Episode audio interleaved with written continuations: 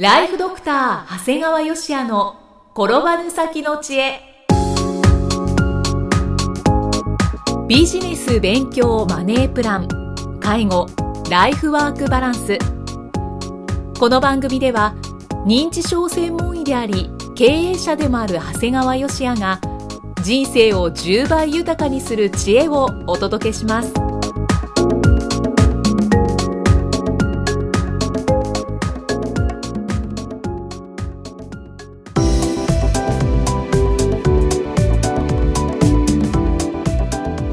ちは、生きみえです。ライフドクター長谷川芳也の転ばぬ先の知恵。今回は第25回目です。長谷川先生今回もよろしくお願いします。よろしくお願いします。さて今回は映画のお話をしてくださるようですね。そうですね。福山雅治さんが主演されたですね。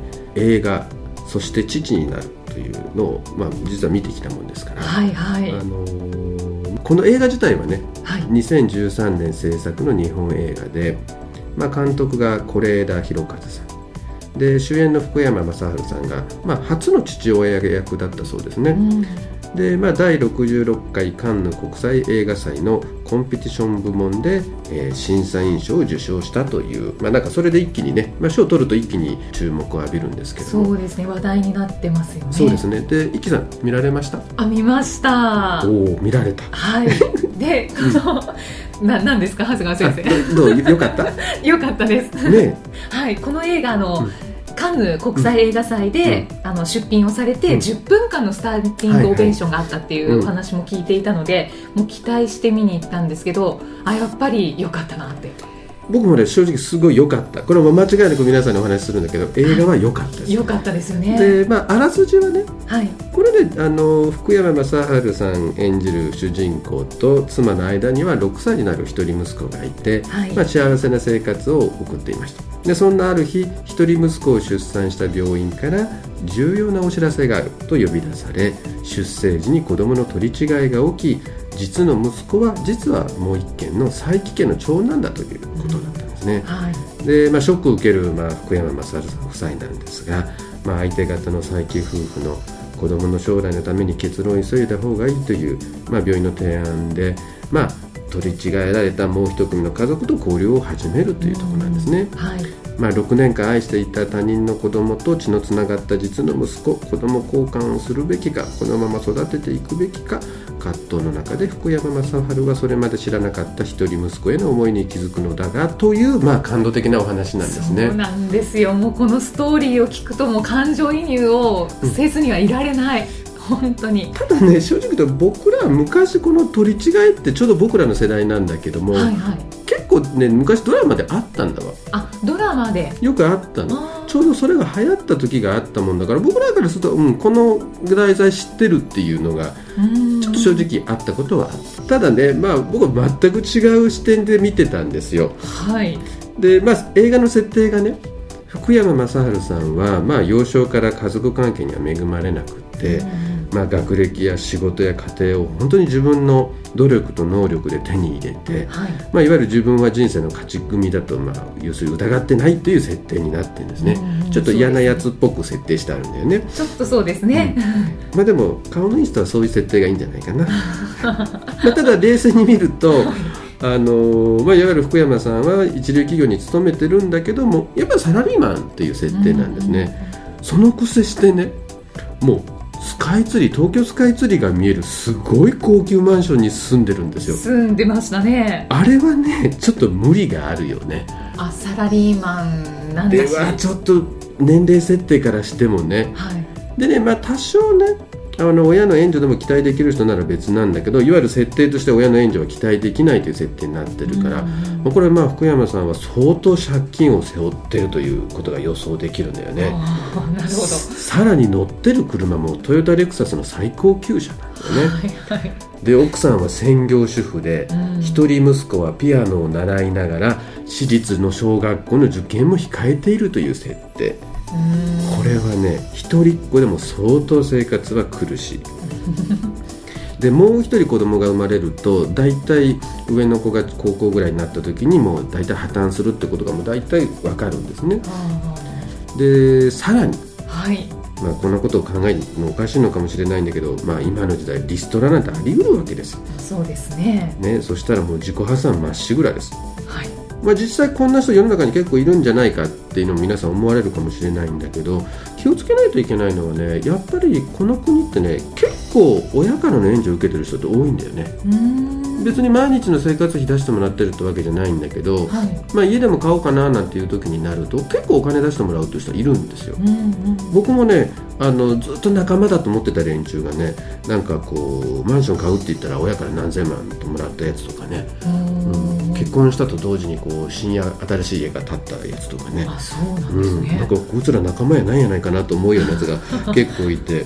だからまあ同じような生活をしていてもねやっぱり親からの資産の援助なんかで経済的破綻のリスクがかなり変わるんだよね、うん確かにそうですよね、でもう一方の取り違えられた家族いわゆる佐伯家はねうんうん。ちょっと田舎でちょっと古い家に住んでいて、まあ、はい。電気屋を営んでるんだよね、うんで見た目は本当に古いんだよね。家でしたね、うん、でもね結構庭なんかあったりしてね。あ確かに確かに、うん、決して悪くはないと思うよ、はいはで奥さんはお弁当屋さんでパートで働いていて、い、うん。まあ、ちょっと貧しそうに見える設定なんだよね、うんはい。でもねこの田舎の家にはどう見ても住宅ローンがなさそうだし、うんまあ、おじいさんと同居しているから人親の家にそのまま住んでるんだろうね。ああなるほど、でもちろん田舎だから生活費も安くて、うん。子供たちの教育費もあんまりかからない。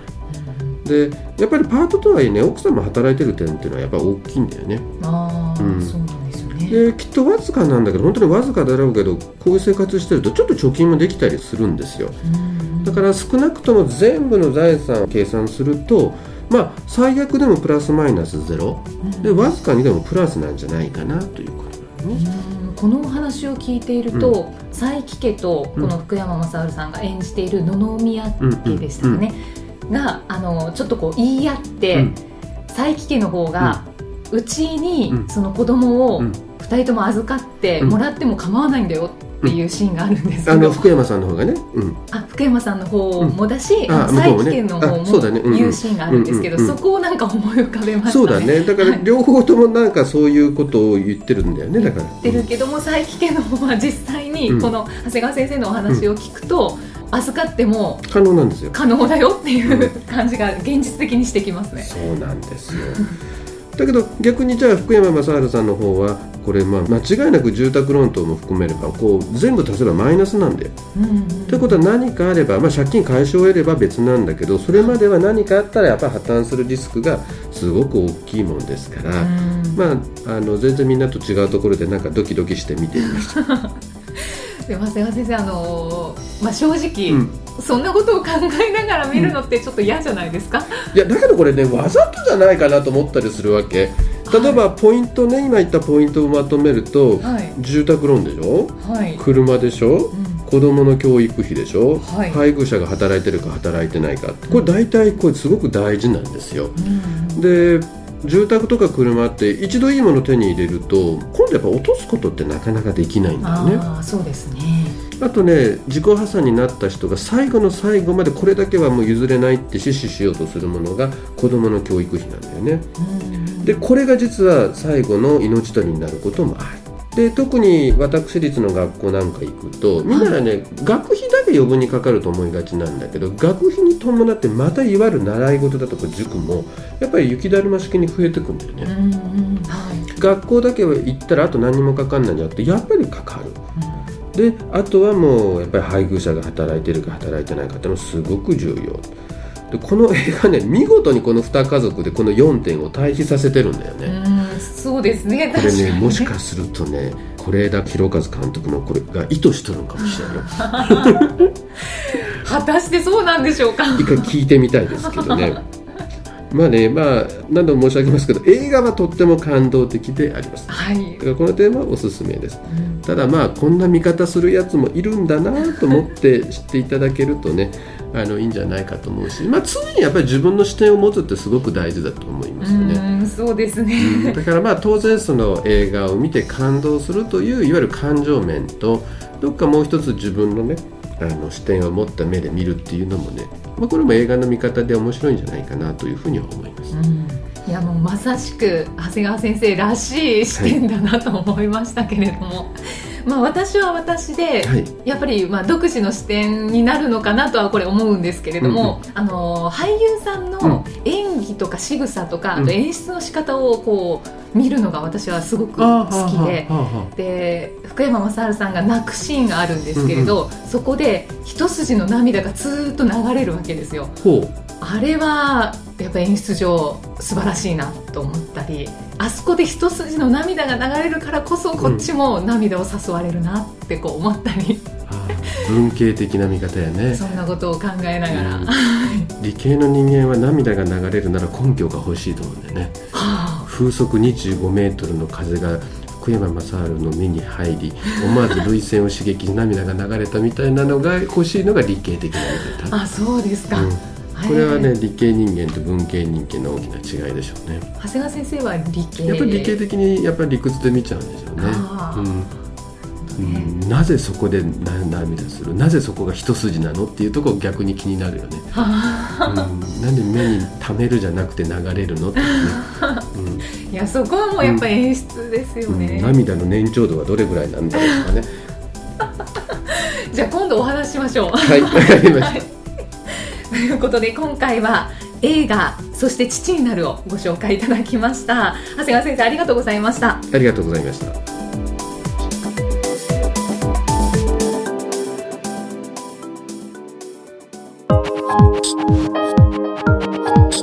今日の放送はいかがでしたか？番組ではご感想や長谷川よしあへのご質問をお待ちしています番組と連動したウェブサイトにあるフォームからお申し込みください。URL は http コロンスラッシュスラッシュ brain-gr.com スラッシュ podcast スラッシュ http コロンスラッシュスラッシュブレイン -gr.com スラッシュポッドキャストスラッシュです。それではまたお耳にかかりましょう。この番組は提供ライフドクター長谷川芳也。プロデュースキクタス。ナレーションは生きみえによりお送りいたしました。